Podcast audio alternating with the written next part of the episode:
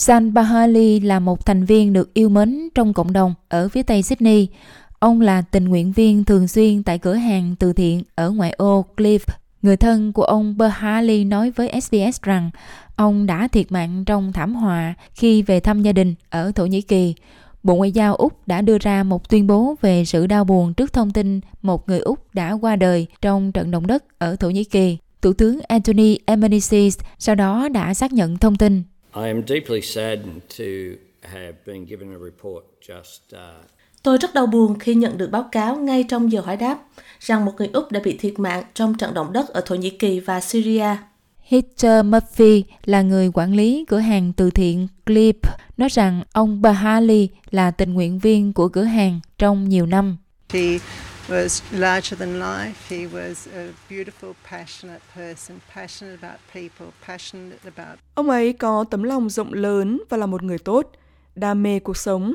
Ông ấy rất hào phóng và bao dung với cộng đồng Thổ Nhĩ Kỳ ở Glebe. Ông ấy tôn trọng cuộc sống của mọi người. Ông ấy rất đáng kính, rộng lượng và tốt bụng. Ông ấy là một người tuyệt vời.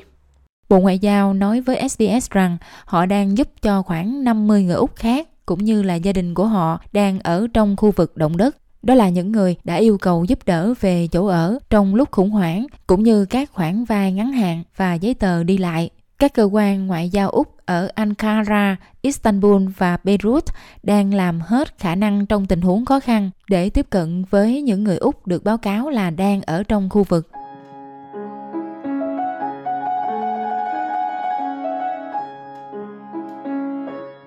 Bertil Hagov là một người tị nạn từ Syria. Cô đã dùng âm nhạc để giúp cho bản thân vượt qua khó khăn do nhiều năm xung đột ở thành phố Aleppo. Trận động đất là một đòn nữa giáng mạnh vào một quốc gia vốn đã kiệt quệ vì chiến tranh.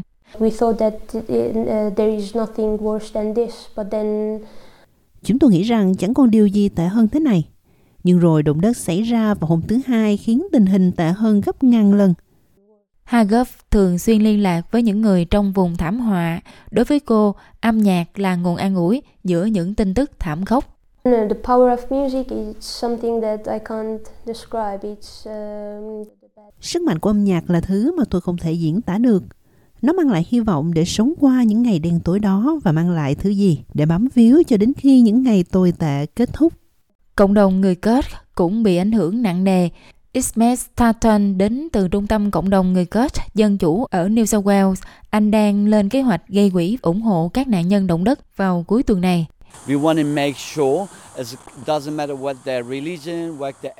Chúng tôi muốn bảo đảm mọi người, bất kể tôn giáo, sắc tộc, xuất thân là gì, chúng tôi muốn chắc chắn họ được giúp đỡ đầy đủ và chúng tôi trở thành tiếng nói của họ, gửi tiền tận tay những người cần giúp đỡ.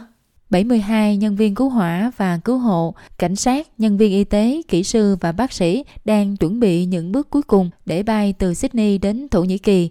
Giám đốc cơ quan cứu hỏa và cứu hộ New South Wales, Bram Kisland cho biết mọi người đã được huấn luyện và sẵn sàng hành động.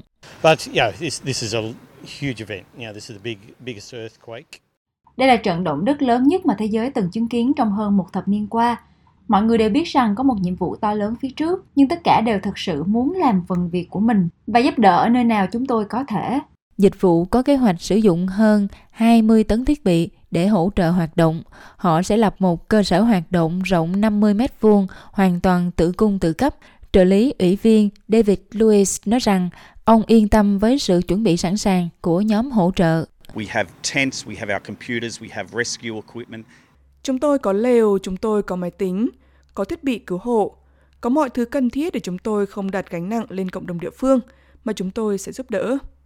Tất cả những gì chúng tôi cần là một không gian mà chúng tôi có thể thiết lập cơ sở hoạt động của mình. Nhiều cộng đồng bị ảnh hưởng của động đất có gia đình tại Úc, tất cả họ đều đang mỏi mòn chờ đợi sự giúp đỡ.